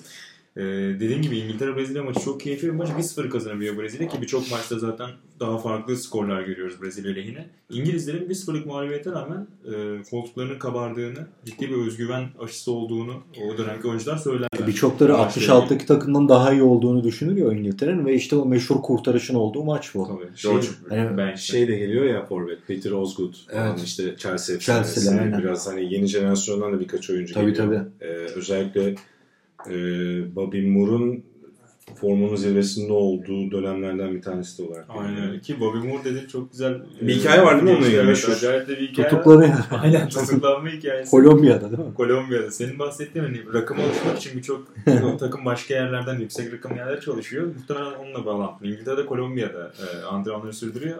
Orada Bobby Moore otel odasında, e, daha doğrusu oteldeki e, o dükkandan bilezik çalmakla e, ya da kolye bir şey çalmakla Takımın en asil adamını. Aynen. Ki çok da dediği gibi Caner abinin çok formda geliyor oraya falan. Tabii. Dört, dört gün ofiste kalıyor. Takım onsuz uçuyor Meksika'ya. Neyse ki sonra e, bürokratik e, hamleler sonuç veriyor. Bobby Moore da takıma katılıyor. İyi de bir kupa geçiriyor. Çok iyi bir oyuncu. Orada ya. şey ödeniyor. Ee, neydi? kefalet mi? Kefalet ödeniyor öyle serbest bırakılıyor yani. Muhteşem bir oyuncu. Bir İngiliz'e yakışmayan harikalıkta bir oyuncu. Bu arada Caner abi İngiliz az önce ismini hatırlayamadım da bir kadroya bakmak zorunda kaldım. Francis Lee var mesela City'li. O da çok önemli bir katkı. 70'li yıllarda o Fenerbahçe'nin verdiği City'nin forvetidir. Bir, bir iki sene önce çok Jeff Essel falan var. Ee, çok şey da kadro yani. Çok 66'ya göre daha geniş, daha kullanılabilir bir kadro. Movic artına Jeff Hurst'ü Zaten orada. 70'teki maç da öyle ortada bir maç. Yani West Brezilya da zor alıyor o maçı. Jarzinho atıyor değil mi gol orada? Ayağın dışıyla vurdu. şey Aynen öyle. bir liste Pele'nin yazı listesinde. okumuştum. Jeff Essel var işte West Bromwich efsanesi. O dönem milli takımı çok büyük hani e, nasıl desem bu dönemin nasıl bir şey kursak önemli forvet kanat oyuncusu olarak alınıyor. Hani böyle o 60'ların sonu 70'lerin başı e, İngiltere futbolunun Avrupa kupalarında da ağırlığını iyice hissettiği bir E, tabii. dönemdeki Doğru. tabii orada başka oyuncular da var sonuçta yani İrlandalılar, İskoçlar, Galli oyuncular da var ama hissettirdiği dönemdeki birçok e, önemli e, yeni yıldız adayı veya yeni yıldız da giriyor kadroya. Emilian Hughes var. Aynen. Liverpool efsanesi. Tek dünya kupası. Çok Benim- büyük kariyeri. Adını ilk öğrendiğim İngiliz futbolculardan biridir. Çünkü ben Oyun. Commodore jenerasyonuyum. Commodore'da Emily Hughes efsaneydi. Yani Bir defans oyuncusuna da oyunun yapılması süper bir şey. Evet ya yani. ben onları hiç sorgulamıyorsun tabii. 6-7-8 Sol bek, yaşlarındayım. Yani İngilizceyi de ilk öğrendiğimiz şeylerden biridir herhalde o zaman. Ve şey Commodore biliyorsunuz yani götürüyorsun şey e, hep kafası bozuldu. Hep Emily Yüzsakır oynadığında o kafayı tekrar sardırmaya giderdik. Asıl zaman değişkenliği açısından çok önemli. Yani e, o dönem dediğin gibi Emily Hughes var. Savunma oyuncusuna şey yapılıyor. Şu an artık futbolu da bırakmış bir adam abi sizin çocukluğunuzda filan. Yani bak- yani zaten Liverpool efsanesi de değil mi bir yandan? tabii tabii yani en, en büyük kaptanlarından biri. Hatta en çok oynayan oyuncusu olması lazım kulübün. Ama yani futbolu bırakmasına rağmen 80'li yıllarda oyunla onu Tekrar şereflendirmek falan çok büyük olay. Çok özel oyuncudur. Büyük kaptan. Bir de ben bunun antrenmanını izlemiştim. Bill Shanklin'in yaptırdığı bir antrenman. İşte topu atıyorlar ileriye. Bu gelen topa vuruyor. Defanstan topu uzaklaştırma antrenmanı. Yani çok amatörce görünüyor ama işte dediğimiz gibi dönemin şartları o. Aynen öyle. Ee, Brezilya ve İngiltere o gruptan Romanya ile Çekoslovakya'nın önünde çıkıyorlar. İngiltere'nin Romanya'da Lucescu var mı kadroda? Brezilya. Olması lazım bu kadroda Lucescu'nun. Bir bakayım yanlış bilgi vermeyeyim. Olması lazım. Aynen kaptan Enna. Tabii. Bir şey Lucescu. Bugün milli Türkiye'de de o dönem. O, dönem Türkiye'de gene ismi çok anılır. İşte Bükreş. Romanya milli takımı kaptanı Fenerbahçe'ye gidecek. Futbolculuk döneminde bile devam 50 eder. yıl sonra geldi. Evet evet. Ben şu an şeye dal- daldım. Niye Emily Yüzsakır'ı yapmışlar? Commodore'da diye ona bakıyorum. o yüzden sessizleştim. Kusura bakmayın. Abi İlginç geldi ya, çünkü. Kevin Keegan Tekrar yap, Ian. Rush yap. Değil mi? Aynen ya da Fairclough yap. Çok da iyi oyundu bu arada. Yani Evet herkes. futbolcuyu öğreniyordun falan o dönem çünkü o dönemin interneti Commodore oyunlarıydı ya. Gerçekten Doğru. öyle. Yani şey açısından söylüyorum. Bilgi ulaşmak geliyor çünkü kadrolar var. Görüyorsun. Oyuncuları öğreniyorsun yani. Gazetede yazanın ve derginin yazanın dışında. Neyse uzattık. D grubuna gelirsek de e, Batı Almanya ile Peru'nun e, üstünlüğünde geçen bir grup. Bulgaristan ve Fas da ya o gruptaki diğer iki takımlar ama e, Batı Almanya zaten kayıpsız geçiyor. Peru da tek mağlubiyetini Batı Almanya'ya karşı 3-1 skorla oluyor. Demin ben o Emil Yüz'e bakarken sen Romanya'dan bahsettin değil mi? Siz bahsettiniz. Tabii, tabii. Lucescu'dan. Non-Weiler'den bahsettin mi? O var mı kadroda Var var. Nurbaylar? Radon Non-Weiler, Non-Weiler var. Bak onu unutmuşum. Ondan bahsetmek lazım. Türk yani Türkiye'de yabancıya bakışı değiştiren adam. Bu arada o bizim bildiğimiz Non-Weiler. Onun kardeşi de var Kardeşi da odur o zaman. Çünkü Çünkü Türkiye'de oynamamış gözüküyor. Ben karıştırıyor olabilirim. Tabii yani çünkü Fenerbahçe'ye geldiğinde Nunvaylar artık yaşını doldurduğu için Evet. geliyor. O yüzden artık milli takıma da alınmıyor. Yani milli oyuncu ama alınmıyor. Bu kardeşi olabilir. Tamam bizdeki e, ben de diyorum ön ismi farklıydı diye hatırlıyorum. Tabii. İyon Non-Weiler bize gelen. Yani şey Türkiye'ye gelen. Ama Nunvayları da öyle bahsedelim. Caner abiyi hatırlattı. Yani Türkiye'de 60 sonu ve 70'te işte 77 gibi tekrar yasaklanıyor yabancı oyuncu. Oraya kadar hep şudur gazete başlığı. Nunvayler gibi bir yabancı olursa neden olmasın? Yani hep hani şimdi şey oldu ya Hacı gibi? Alex gibi getir de getir abi. Bir tane getireceksin Hacı gibi. O zaman da olay Nunvayler. Santra, Roman çok önemli, çok lider bir oyuncu. Çok iyi anılır hala. Orada altı kardeşler. Yani stopçu var arada futbolcu var. Şey bir yerde Nunvayler görürseniz İyon Nunvayler zannetmeyin benim gibi. C grubunda da notlarımızı böyle ekleyelim. Tabii Tamam. Tamam, deyince aynen. Roman futbolunun önemli ismi. Hatta Altın. Ordu da hemen geldi. Hacı'ya Hacı'yı duydum mu? Baktım. Hacı, Hacı'yı duydum. Hacı, Türkiye'nin hacı muhabiri Atan Altın gelsin. Minik bir konuk olarak aramızdaydı. Ee, D grubunda da Batı Almanya Peru'dan bahsettik. Ee, Bu Almanya artık Avrupa futbolunu Yavaş yavaş evet, şekillendirecek takım artık. arda arda kupalarda anlayacağımız. Ee, bir önceki podcastlerde bol bol değindik zaten. Bu kadroda Reinhard Libu da var. Çok önemli oyuncudur. Sonra yanılmıyorsam şike yüzünden futboldan uzaklaştırılıyor. Ya Öyle 74'te isimler de var. e, ben dinleyemedim muhtemelen zaten bu kadronun büyük bölümü orada oynadığı için. Tabii. E, ayrıntılı konuşmuşsunuzdur diye tahmin ediyorum ama İlhan'ın buradaki ve benim de çok sevdiğim e, Overat zaten çok özel bir oyuncu. Yani Aynen öyle. biraz böyle underrated e, Çok adı listesinde ama- direkt yani hak ettiği değer tam o Almanya tarihinde e, en azından Türkiye'de e, ki algı olarak az verilen oyunculardan bir tanesi. Bir de mesela 66'dan kalan oyuncular da çok özel burada. Bunlar 74'e taşınmıyor. İşte. Karla, Karl Schnellinger var. Milan'ın sol beki. Volkswagen'dir lakabı. Evet Uvezeler, Uvezeler kaptanları bu turnuvada büyük bir efsane. E, onun dışında Helmut Haller işte Yıllarca milli takımda oynamış. İtalya'da e, Juventus'ta oynuyor da bir de Atalanta, Torino falan da var galiba onun kariyerinde. Schnellinger var zaten. Evet yani Libu da var dediğim gibi. İşte burada da yani o geçiş dönemindeki oyuncular da çok iyi. Zaten Dervalde kitabında 70'teki takımımız 74'ten daha iyiydi gibi bir şey söyler. Ama işte o, o maçta evet. Grabowski yine süre alan bolca isimlerden biri. E bir de dünya Gert Müller denilen saçmalıkla tanışıyor işte burada. Yani Çift taneli gol sayısıyla kupayı tamamlayan. evet. İşte Fontaine'den sonra ilktir herhalde çift taneye çıkan. Öyle yok mi? şey var yok yok. Sandor var. Kocsis var. Tabii. Ha, doğru pardon. Macar'ı unuttum.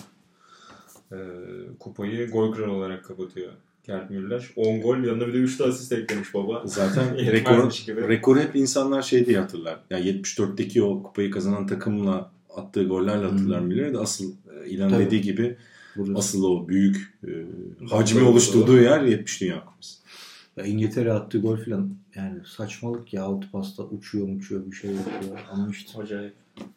74'de bolca bahsettik yüzden tekrar olmasın diye e, çok şey yapmıyorum sana ama dediğim gibi yani gol dendiğinde herhalde futbol tarihinin en özel e, köşelerinden birinde. tabii canım Birinin yani hani bugün Ronaldo Messi falan geçiyor ya onun rekorlarını. Hı hı. Ya iyi de abi yani Gert Müller Şampiyonlar Ligi'nde oynaması için şampiyon olmak zorundaydı.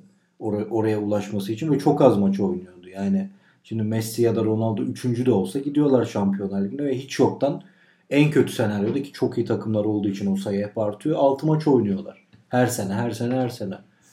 Burada Gert Müller Bayern Münih finale bile gitse her sene 8 maç oynuyor zaten. Yani onları filan da değerlendirmek lazım. Zaten şeye vurursan ortalamaya bu saçma sapan rakamları var yani. Milli takımda geçen konuştuk 60 maç 65 gol. Tabii canım yani akıl, akıl işi. Akıl sır ermiyor. E, Müller'in o sayı ortalamasına. E, çeyrek finallere geldiğimizde Batamaya İngiltere maçı tabii e, orada da en fazla konuşulan maçlardan bir tanesi. Buradaki garipliklerden biri 4 çeyrek finalde aynı gün oynanıp e, bazı statların boş kalması. E, yani Azteca Stadı'nda Sovyetler Birliği Uruguay maçı oynanıyor. Hani o da çok trajik. Yani hani Batamaya İngiltere var. Ev sahibi Meksika var diğer çeyrek finalde. Bir diğerinde Brezilya Peru var. Yine harika bir maç. Ama Azteca stadında Sovyetler Birliği Uruguay maçı var. Galiba 15 bin kişi falan izliyor. 100 bin kişilik statta. Akıl almaz bir düşünce kim tasarladı, kim e, o maçı buraya koydu hakikaten akıl almaz. Orada da belki hani A grubunda Meksika'nın bir olacağını planladılar yaparlarken. Sovyetler bir olunca onların Plan önceden yapıldı. Belki Plan önceden olduğu içindir. Yani e, önceden o statları belirliyorlar ki Sovyetler Birliği varken de Niye böyle bir şeye inandınız da? Ama işte o da öbür türlü de güvensizlik olacak. Düşünsene siz zaten ikinci olacaksınız. Biz maç programında ona göre size. ya da şey gibi düşünmüşlerdir İngilizler gibi 66'da Portekiz maçı normalde yanılmıyorsam Middlesbrough'da oynanacak. Ha. Ama İngilizler Wembley'e aldırıyor maçı. Meksikalılar da bunu yaparız demiştir. Olmadı ama Sesleri yani çıkmamıştır. yetmemiştir. Şey ama e, mümkün olduğu kadar çok uzak şehirlere yapmıyorlar galiba ki. Ama yine de yani Meksika'nın tabii yüz ölçümü o kadar küçük olmadığı için Evet. sonuçta.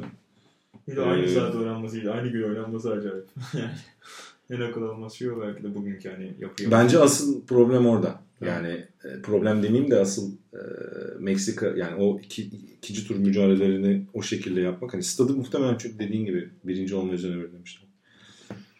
Bu arada eşleşmelerde mesela bakıyorsun e, şeyin büyük bir ağırlığı var yani. Orta ve Güney Amerika'nın.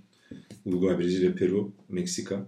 Hepsi Tabii canım 60'lar aslında biraz futbolda onların hakim olduğu dönemler. Biraz Latin'in Latin oyununun, Latin futbolunun üstün olduğu dönem. öbür tarafta zaten Avrupa. Yani 70'ten sonra işte iyice geçen de konuştuğumuz gibi Avrupa'ya artık kayıyor iş. Aynen öyle. E, Vatama İngiltere maçını e, biraz konuşmak lazım tabii. 66'dan gelen hatıralar var. E, İngilizlerin iyi başladığı bir mücadele var ve e, gruplarda biraz sinyalini verdiğimiz Alf Ramsey'nin o kayıtlara geçen oyuncu değişikliği var. Bobby Hmm. Charlton'ı kenara aldığı ve sonrasında da işlerin terse döndüğü. Sonra da Martin Pet- Peters'i alıyor. Martin Peters de çok önemli bir orta savunucudur. O da West Ham oyuncusudur. Şey Bobby Moore gibi. İşte 70 66 Dünya Kupası'nı kazanan o üçlü Alan Ball, e, Nobby Stiles ve Peters de orta saha. E, Onun parçası yani. yani Bobby Charlton gibi bir dinamoyu bir lideri alıyorsun hem de Peters çıkarınca Almanlar o değişiklikle alakalı Franz Beckenbauer'in de söylediği bir söz var. Ee, Bobby Charlton değiştiğinden önce ben kafamda artık uçağa binmiş ülkeme dönüyordum diyor. Hı. O değişiklikle birlikte hani ulan olabilir alabiliriz orada hatırladık diyor Beckenbauer. Tabii. Ee, sonrasında Alf Ramsey basının soru bombardımanında şey diye açıklıyordu. Biz zaten Charlton'la konuşmuştuk yorulunca alacaktım gibi bir açıklamaları olmuş yanılmıyorsam. Ama iş işten geçiyor tabii. O değişikliğin ardından kupa tarihinin en özel maçlarından biri olarak katılan Çok mücadelede. Topu da daha turuncu toptu. Mesela orada yeni topu bulamamışlar herhalde. Hala eski topla oynanır o maç. Şey. Bir de çok böyle güneş altında oynandığı için çok seçemezsin de. İngiltere bembeyaz formada filan. Onun da çok güzel görüntüde bir şey vardı YouTube'da. Olmadı koyarız. 90 dakika maç yani. Bundan ben not alayım. Merak edenlere. Şey 90 dakika. 120'de. Ee, 2-0'dan geri geliyor Batı Almanya. Duraklamalarında Gerd Müller'in golüyle adlarını yarı finale Şeyi ekleyelim orada. Konuş söylediniz mi? Tam duyamadım ama. Yani duyamadım dediğim kaçırdıysam özür dilerim. Banks de hasta. Doğru. Tabii tabii onu konuşmak lazım. Bonet de. Bonet de oynuyor. Ee, üzerine bir de yani o kalecinin ilk golü galiba bir hatası var. Tabii tabii. Yanlış hatırlamıyorsam görüntülerde. Üstüne de zaten dediğiniz efsane bir Bobby Charlton değişikliği. Bir de devre ama... arasından sonra dönüş tabii çok dramatik. Yani tarihte görülen bir şey ama sonuçta Almanya İngiltere arasında olması çok daha dramatikleştiriyor. Ama abi dediğin gibi yani o, o maç bir de Bonetti üzerinden konuşulmalı. Önemli bir kaleci. Chelsea'nin adamı. Evet ama ondan sonra hiçbir zaman kariyeri bu maçın gölgesinden çıkamıyor. Hep bu maçta hatırlanıyor. Kedi lakaplı zaten. Banks de garip bir şekilde yani otelde yediği, kampta yediği tavuktan mı bir şeyden zehirli. Mide problemi aynen. Zehirlenme Evet evet. Orada da bir işler oldu mu acaba diye. Şimdi Meksika biliyorsunuz e, bu et, mese et meselelerinde kanunlara uymayan ülkelerden biri yani sağlık kanunlarında. Hatta bununla ilgili bisiklette çok fazla doping vakası olmuştu. Evet. Bu işte şey davası olmuştu ya meşhur Alberto Contador, Clenbuterol işte Fransa bisiklet araya bisikleti soktum. Lobi bisiklet lobisi olarak. çünkü İspanya'dan geldi diyor et. Mesela İspanya'da böyle bir şeyin olması zor olduğu söyleniyor. Çünkü İspanya Avrupa Birliği yasalarına uyan ve işte etleri şişirmek ve e, daha güzel göstermek için ek, ekstra katkı maddesi kullanmayan ülkelerden bir tanesi. Ama mesela o yüzden Alberto Contador'un savunması kabul edilmemişti mesela bu etten zehirlendim ve etten oldu diye. Ama mesela Çin'de ve Meksika'da e, klambitrol çıkan e, kanında klambitrol maddesinin aslında doping davası olan sporcuların çok az ceza verildi ihmalden dolayı veya bazen ceza bile verilmedi. Çünkü Çin ve Meksika ete klambitrolü veya o tip maddeleri işte şişirmek veya işte daha çünkü çok fazla tüketim var. Arz talep dengesinde işte geçenlerde şey belgeselini izlemiştim onun gibi yani. Bal, dünyada yediğiniz balların çoğu aslında doğal bal değil. Doğru. Çoğu katkı maddesi yapıyor. Çünkü üretimle talep ve arz arasında çok ciddi bir fark var ve üreticiler de ciddi olarak yetişmek için katkı maddesi kullanıyorlar. Saf bal yediğiniz çok az yani. E, et de bazıları iyi gösterilmek veya olgunlaştırmak için erken olgunlaştırmak için şişiriliyor. O yüzden Meksika'da yenen etlerde sporcunun dikkat etmesi isteniyor. Hatta yememeleri isteniyor. Midesinde şey olabileceği. E, o yüzden e, Gordon Banks de böyle bir soru yıllarda ne yedik? Böyle bir soru yaşamış olabilir. Meksika fasulyesi de bozar bu arada videoyu. Dün e, işte Kaan abi video çekiyordu. Ondan sonra evet, biz çünkü 2012'de NBA finaline gittiğimizde Kaan abiyle e, Meksika restorana gitmiştik Oklahoma City'de. Ve ondan sonrası o günü ben de hatırlamıyorum. Yapacak bir şey yapacak bir şey bulamayıp gitmişsiniz abi. Evet. Sıkıcı bir şey. Müthiş gece hayatıyla bilinen. evet. Ancak Soluk Meksika restoranında. Öyle gerçekten hala atların bağlandığı steak house'lar falan var. Yani bir sokak var. Ortası toprak yol ve atlarıyla geliyorlar. İşte Midwest. Yani hakikaten Oklahoma tamdır yani orası. Neyse o başka bir konu.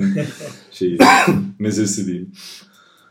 Ee, bahsettik kaleci değiştiğinden. Sonra da işte milli takım kariyeri de 7 maç sürüyor o maçla birlikte. Tabii tabii. Büyük bir çöküşe giriyor senin dediğin Ya zaten tamam Gordon değil. Banks varken o kaleyi tabii. alma mümkün değildi ama önemli bir kaleci. Yani iyi kariyeri olan, saygı gören bir kaleciyken hala işte Dünya Kupası gelsin bak tekrar işte Cat Bonnetti ve hatası diye bir başlıkta bir şey okuyacağız yani.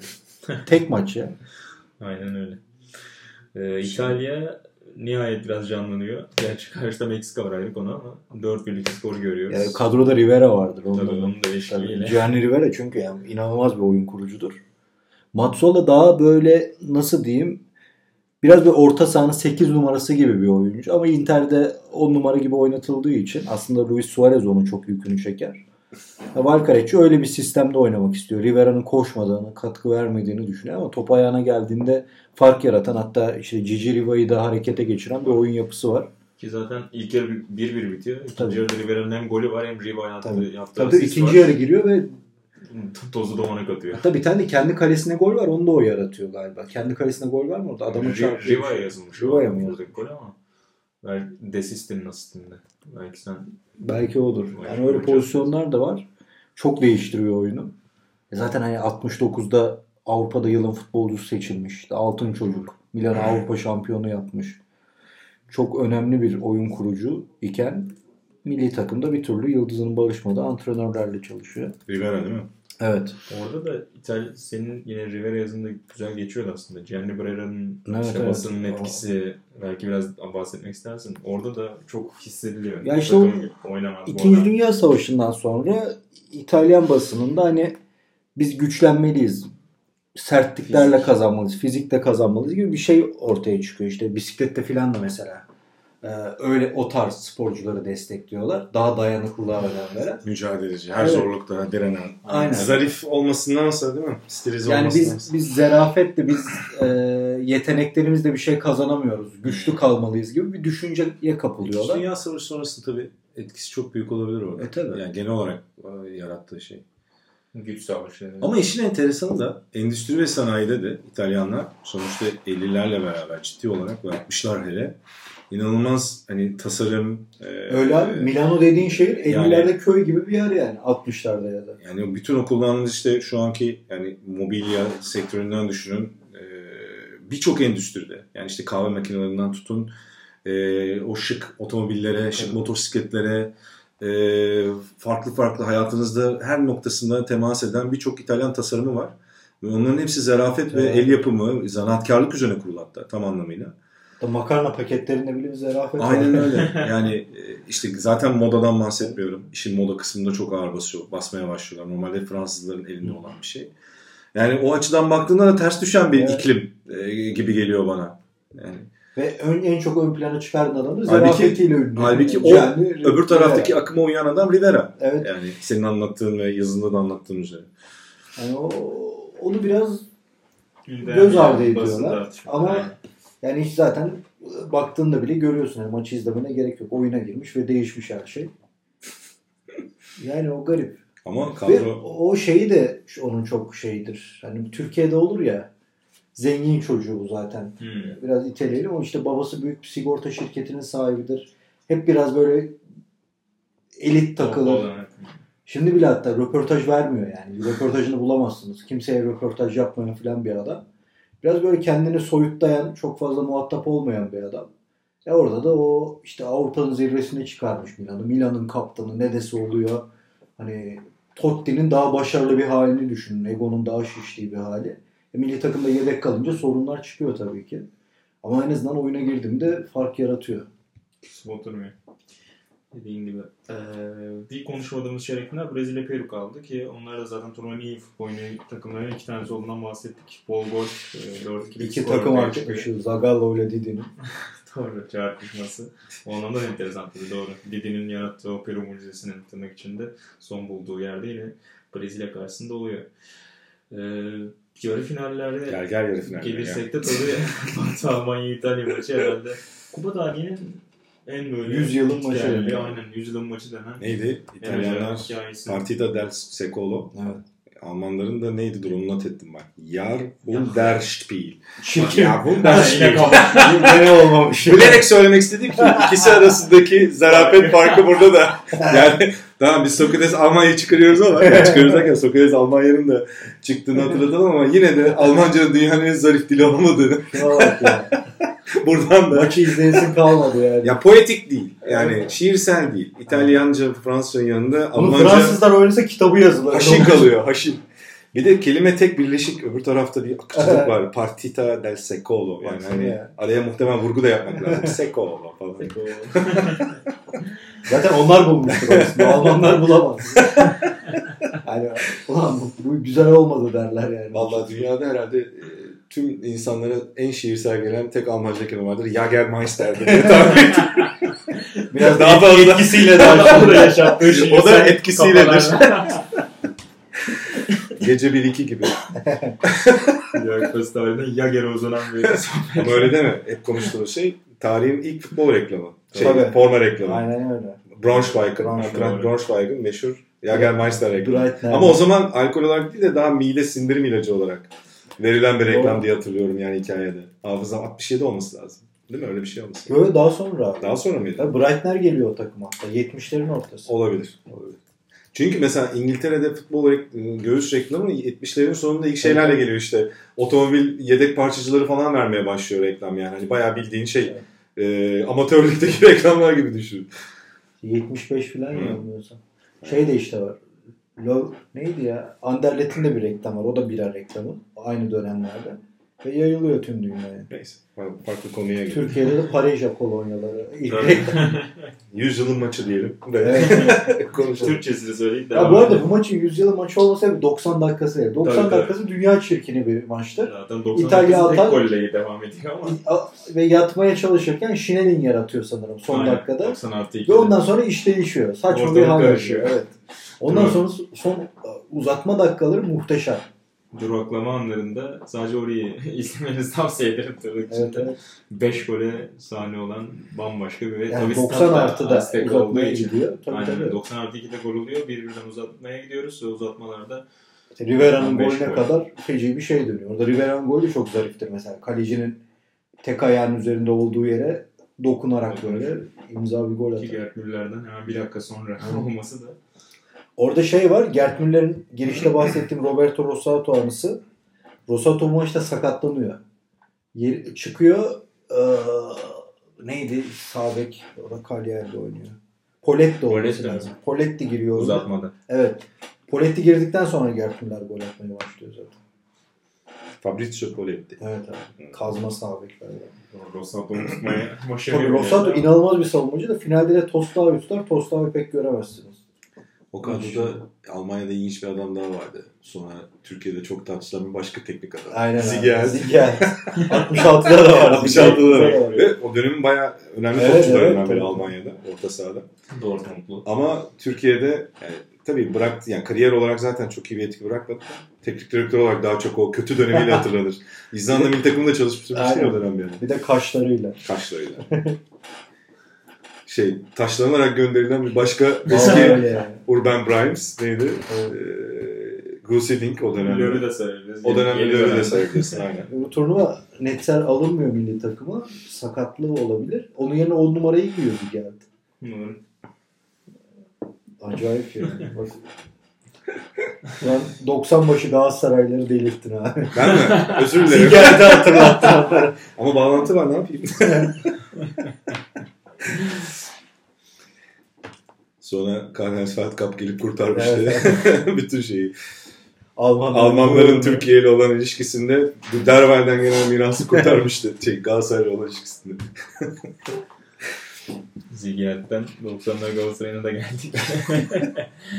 Eee duraklama anları dediğimiz gibi Muhteşem. bol gol bir o tarafa bir tarafa önce Almanlar sonra İtalyanlar derken beraberdik en son nokta. Orada Bonisenya'nın acayip azmi Yani vardır bütün gollerde.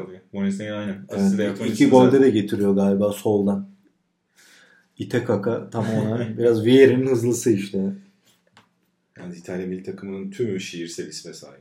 Yani Acayip kadro var. Müthiş yani. Hani Enrico Albertosi'den başlayıp olağanüstü. Ben o şeyi çok severim. Güzel okunan futbolcu ismi. Spikerlik şeyinden de geliyor olabilir. Yani Ben orada İspanyolları da çok severim. onu. o da güzel. Çok Yani Do- yani. bak şimdi Domengini, e, Boninsegna, Gigi Riva, Gianni Rivera, Sandro Mazzola şiir gibi gidiyor. Yani Zaten faketti o kadar güzel akı, paketliği söylemiyorum yani. O kadar güzel akı. Almanlara bir geliyoruz hemen kısaltma Zigi şimdi. Normalde Ziegfeld ama o kadar kötü bir okuması Zigi ile geçerek devam ediyoruz. Diğer yarı finalde Brezilya Uruguay ile 3-1 ile geçiyor. Üçüncülük maçında yine Batı Almanya'nın önemli maçta madalya maçında kazandığını görüyoruz 1-0'la ve finale geliyoruz. Finalde de Brezilya İtalya var. O Carlos Alberto'nun. İnanılmaz bir gol. Yani İnanılmaz Dünya gol. Kupası finallerinin bence en güzel golü. 87'de hani artık maç neredeyse bitmişken de E tabii, o, o, maç zaten ikinci yarıda bitiyor o maç. Yani Stafetta'dan vazgeçiyor dahi Valkarecci ve İtalya inanılmaz mahkum bir futbol oynuyor. Zaten belli sonuç. Ama orada o pas oyunu, oyunun bir anda hızlanması ve Yön değiştirmesi. elinde o muhteşem kafa golü kadar o pası da çok zayıf. Yani öyle bir atıyor ki önüne tam Tam. böyle şutluk ve muhteşem bir gol. Herhalde ilk 5 gol arasına koyarsın. Benim de. Genel kupa. Genel şöyle Tabii, mesela tabii. Bergkamp'ın golü aklıma geliyor. Ee, 98'de çok güzel gol yani. Bireysel yetenek olarak Hı. olağanüstü. Ondan önceki pas da çok güzel. Ee, 74 Cruyff'un İtalya maçı mıydı?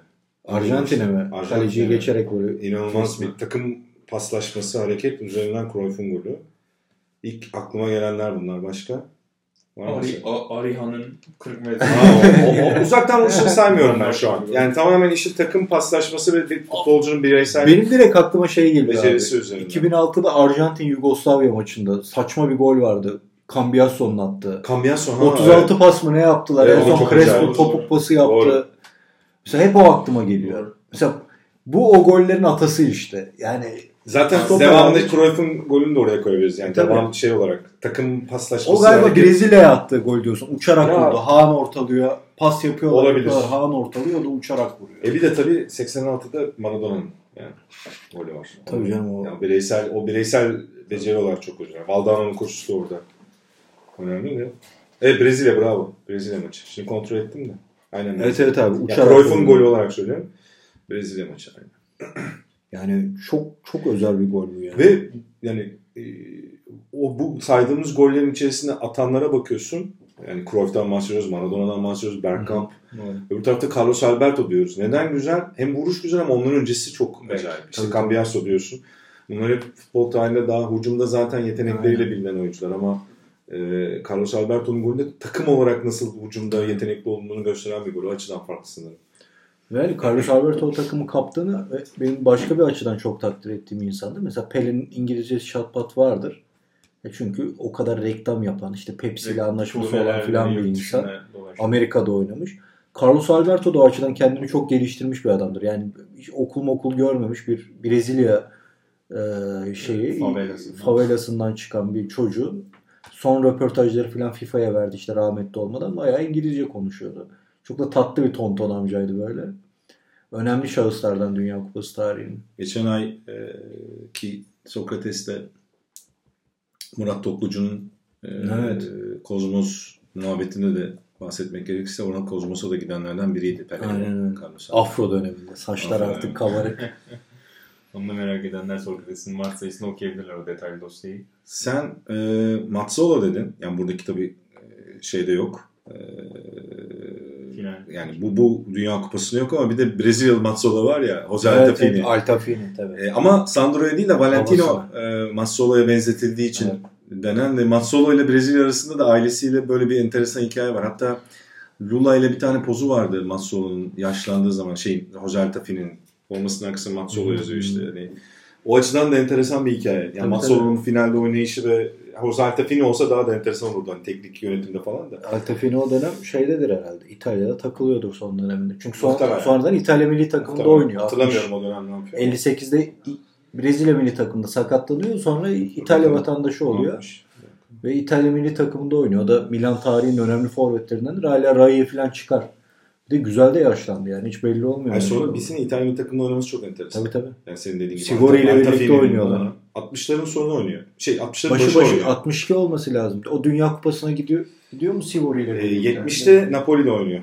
Aynen Napoli. Ee, İtalya Ligi'nde Altafini. çok güçlü böyle bir yeri tarzı bir forvet. Hatta Pele'nin hayatını anlatan filmde hani başarılı başarısız ayrı da orada da Pele'nin can düşmanı gibi böyle bir senaryo yapmışlar. Daha bir alakaları yok yani. Pele orada takılırken o adam çoktan İtalya'ya gelmiş durumda. Bu da gereksiz bilgiler noktasında. Mazzolo detayını geleceğiz. hikayesinden de. 62'de o zaman. Aynen 62'de. Ben olursam beraber ben olmazsam artık konuşuruz. Bir giriş olmuş aslında. Çünkü Altafini soyadı benim de çok sevdiğim isim. Yani. Altafini. Bir Altobelli bir de Altafini. Bu ikisi 80'lerde Altobelli. Ee, deyip onu da geçmiş ben araya bu enjeksiyonları yapacağım. Dört birlik finalle dört kupada üçüncü zaferine Evet, ulaşıyor sonunda şeyi alıyorlar işte. Rime kupasını. Aynen. Daha sonra Jules Rimet. 83'te çalınıp eritilerek Muhteşem bir filmi satılacak. vardır. Yani kurgu bir filmdir. Ama o çalınmayla ilgili süper bir Brezilya filmi vardır. Onu da atabiliriz aslında link olarak. Onu da ben buraya not alıyorum. Onu Aynen. ekleyelim. Yani Çok çok tatlı, çok komik bir filmdir. Bu Dünya Kupaları ile ilgili filmlerde 66'da da konuşuruz. Ee, 66'da mıydı? Pardon. Ee, 54 ile ilgili film çok güzeldir. Almanya'nın İsviçre'de kazandığı Hmm. kupayla ilgili. Filmin adını unuttum da. Çocuğun üzerinden anlatılan. Ha evet çocuğun Arabayla üzerinden. Onu 66'da da Abidin 54'te Dino. konuşuruz. onu. Abidin Dino 66'da Abi da var. 66'da bildim. O da böyle psikodelik garip bir şeydir. Film. Şimdi onu 66'da muhtemelen konuşuruz ama 70 ile ilgili bence önemli değişim noktalarından bir tanesi Jülime dediğiniz için aklıma geldi. Şimdi Jülime kupası veriliyor ve o dönem artık ondan sonrası Stanley Rus'un da son FIFA başkanlığı dönemi. Ve futbol dünyasının bugüne gelen noktasında çok önemli bir değişim. Yani Hı hı. işte Andrew Jennings'in kitabında anlattığı meşhur FIFA öyküsünde Havelange'ın e, hani daha baştan gelirken e, şirketlerle, belli şirketlerle iletişimde olup hatta üyelere rüşvetle seçildiği o dönem 74 rakibi kimdi unuttum şimdi de. Jennings orada ayrıntılarıyla anlatıyor ya otel sahnesini işte kongre zamanı hiç üyelerin seçecek üyelerin hiçbirinin hediye alması bile yasak odalarına ama bir şeyler bırakılıyor falan.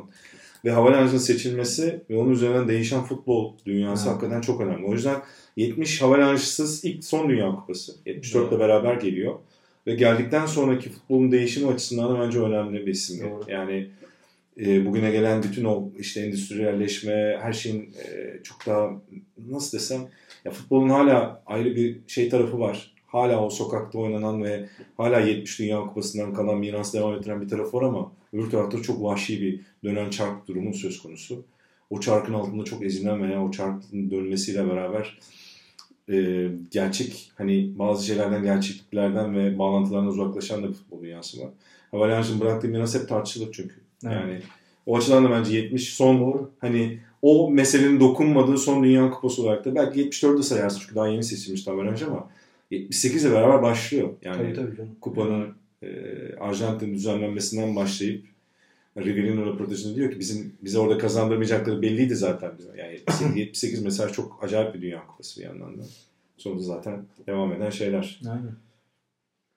Ama 70 hakikaten öyle ya şey. Doğru. Yani genel olarak da öyle. Bir de çok güzel futbol hani o tat kalıyor akıllarda. Tabii, Sonrası biraz daha işte o hem Havelange alakası. Ya bir de genel olarak da o amatörlüğü çok hissediyorsun. Hani yayınlarda da hissediyorsun. O hala bir şeylerin amatör kaldığını farkındasın. Artık mesela 70'teki birçok maçı izlerken hala Güney Amerika'da bir maç izliyor havasına açıları 74'te değişiyor. Dünya Kupası izlediğinin farkındasın artık yavaş yavaş. Doğru. De 70'in şeyini anlatalım. Metin Oktay Aynen. Rastgele. ben de not almıştım. Doğru. Lütfen. Ee, Onu atlamayın. Orada işte Halit Kıvancı'nın kitabında da anlatır. Ee, Metin Oktay'ın sokakta bir futbol oynayan çocuklar var. Onlara dahil oluyor sanırım. Pele de orada. Ve yani sen futbolu niye bıraktın? Hala sana ihtiyacı olması lazım ülkenin gibi bir şey söylüyor. Biz de birkaç ay önce sanırım Metin Oktay'ın ölüm yıl dönümünde o Halit abinin bize verdiği fotoğrafı kullanmıştık Halit Kıvanç'ın. İşte e, Necmi Tanyolaç, Halit Kıvanç, Pele ve Metin Oktay'ın olduğu bir fotoğraf var böyle çok şık.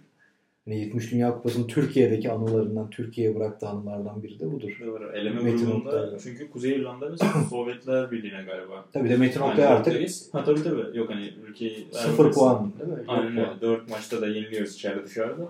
Ama Türkiye bıraktı ona dediğin gibi. Biraz Metin Oktay oluyor. Orada bir de e, yine Halit Kıvanç'ın anılarından ben de dinlerken gördüm. Şey oluyor. Çocuklar yararına, yararına bir e, eski oyunculardan bir futbol maçı Ha, öyle bir şeydi o zaman. Tamam olur. senin dediğin de var. Hem çocuklarla oynarken yakalanıp işte Pele ile tanıştırma hikayesi var. Hatta şey demiş hatta bu da bizim Pele'miz diye. Pele'ye böyle tanıştırmış Metin Oktay'ı. Ee, bir de işte o eski oyunculardan oluşan o takımda işte Metin Oktay'ı da Halit abiye de sormuşlar orada bilinen hani Pele muhabbetinden dolayı bir gazeteci olduğu için. Ee, o da Metin Oktay'ı hemen tutup getirmiş. Orada iki gol falan atmış hatta Metin Oktay. Dediğim gibi bayağı bir e, o derecesine etki yaratmış rahmetli. Orada da. Peki ağzınıza sağlık. Bayağı 70 dakikayı dolu dolu Ne? geçtik. Abi böyle yapıyoruz. kadar 70'te oldu mu 70 ya? dakika. Aynen. Ama benim bir sürü işim saklı. Hadi kapat kapat. Ne güzel. 66 66 dakika yapacağız. 70 tane mail bekliyor. Haydi haydi. Meksika 70 hikayesinde ben Buğra Balaban. Sonra Evet, telefonlara yani- niye ve- cevap vermiyorsun diyorlar. İşte bundan vermiyoruz. Veremiyoruz. Canerlerle birlikte sizlerleydik. Ee, Birkaç gün sonra İngiltere 66'da yeniden görüşmek üzere. Hoşçakalın.